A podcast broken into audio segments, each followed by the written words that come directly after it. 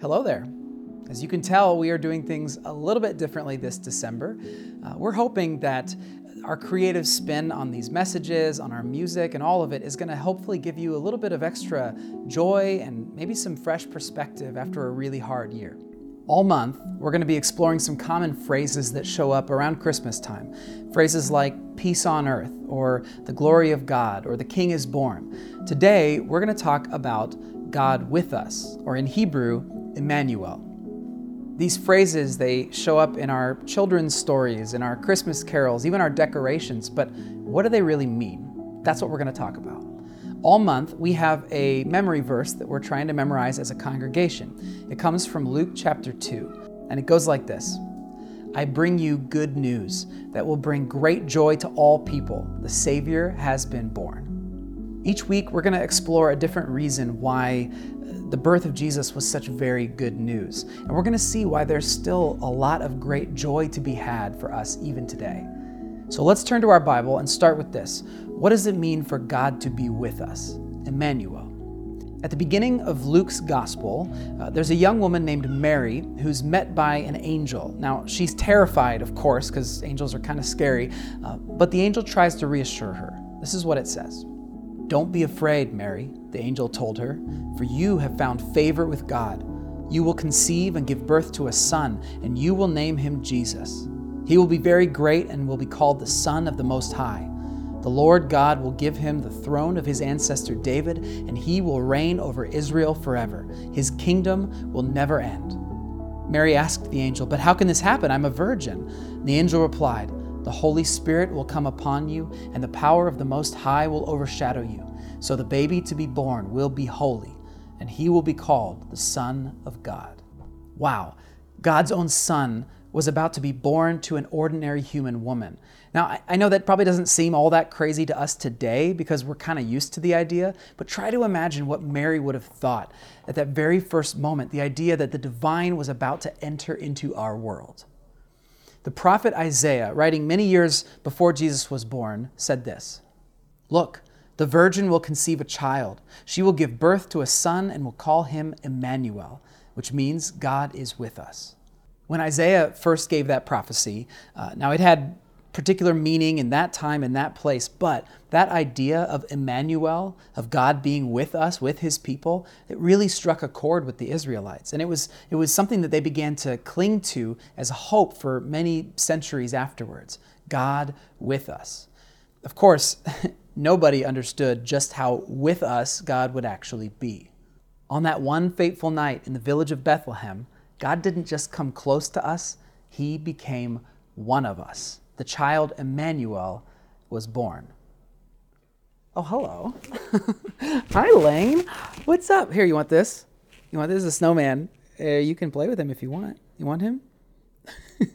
what do you think, Lane? Hi, buddy.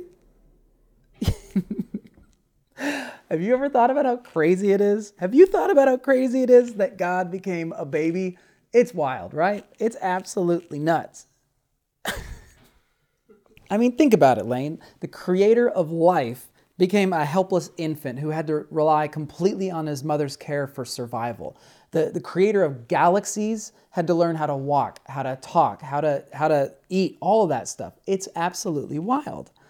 And that's not even mentioning the fact that that baby Jesus ended up growing up to experience all the other stuff that everybody else experiences sadness, joy, pain puberty. I mean, he went on to not only uh, you know understand humanity, he fully experienced humanity.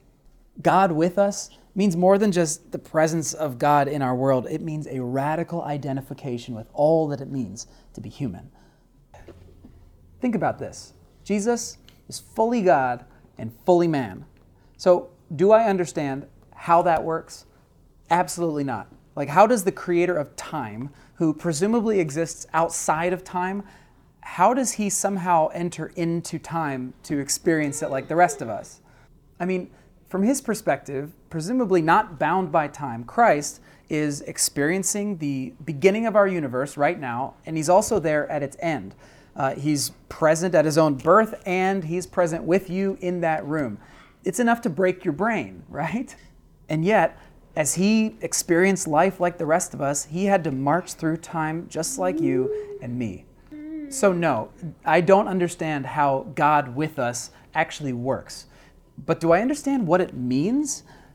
Well, I'm starting to. In one of the Apostle Paul's letters, he tried to describe what happened the moment that Jesus was born. Here's what he said Though he was God, he did not think of equality with God as something to cling to. Instead, he gave up his divine privileges. The, the literal Greek there says that he emptied himself. Think about that. The Son of God, uh, infinite in power, full of divine knowledge, he chose to give all of that up in his love for sinful humanity.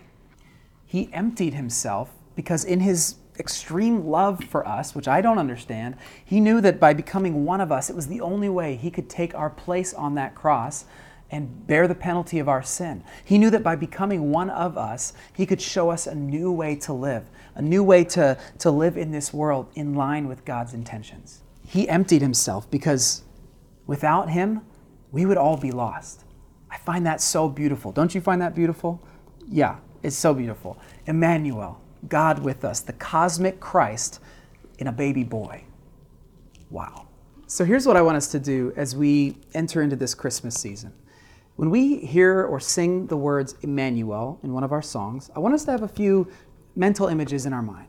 First of all, I want us to picture the God of the universe, the creator of life, the sustainer of galaxies, becoming an infant baby boy. Imagine God taking his first breath as a human. The same breath, by the way, that you and I breathe. Isn't that wild? Second, when we see Emmanuel written in our Christmas decorations this season, let's try to imagine the God of the universe developing fine motor skills as a toddler. How are your fine motor skills? Can you pound it? Do you know that one? You know that one. Yes, awesome. But most of all, when we think about the incarnation this Christmas, the, the, the idea of God becoming a human, let's think about what it actually means about His love for us. When God became a man, it means God understands what it's like to be human. He understands our pains, our joys, our fears. And it means that God is not some distant deity, unconcerned with the affairs of puny humans. It means He is active and involved and willing to step into this mess in His love for us, in His love for you. If you find yourself feeling alone or lost this Christmas, I hope you will remember the word Emmanuel. God is with us, God is with you. And that is very, very good news. All right, Milo, we've got a memory verse that we're working on as the whole church this Christmas. Okay, so do you want to help me see if we can get it right? All right, let's try it. I bring you good news. You say it. I bring you good news. That will bring great joy Um, bring joy to all people. to all people. The Savior has been born. The Savior has been born. Great job. You did that so well. Oh, you're so good at this. You're, you're better than I am at memory verses. Man. Remember, friends, Emmanuel, God is with us. Ready? Let's say it. Merry Christmas, everyone.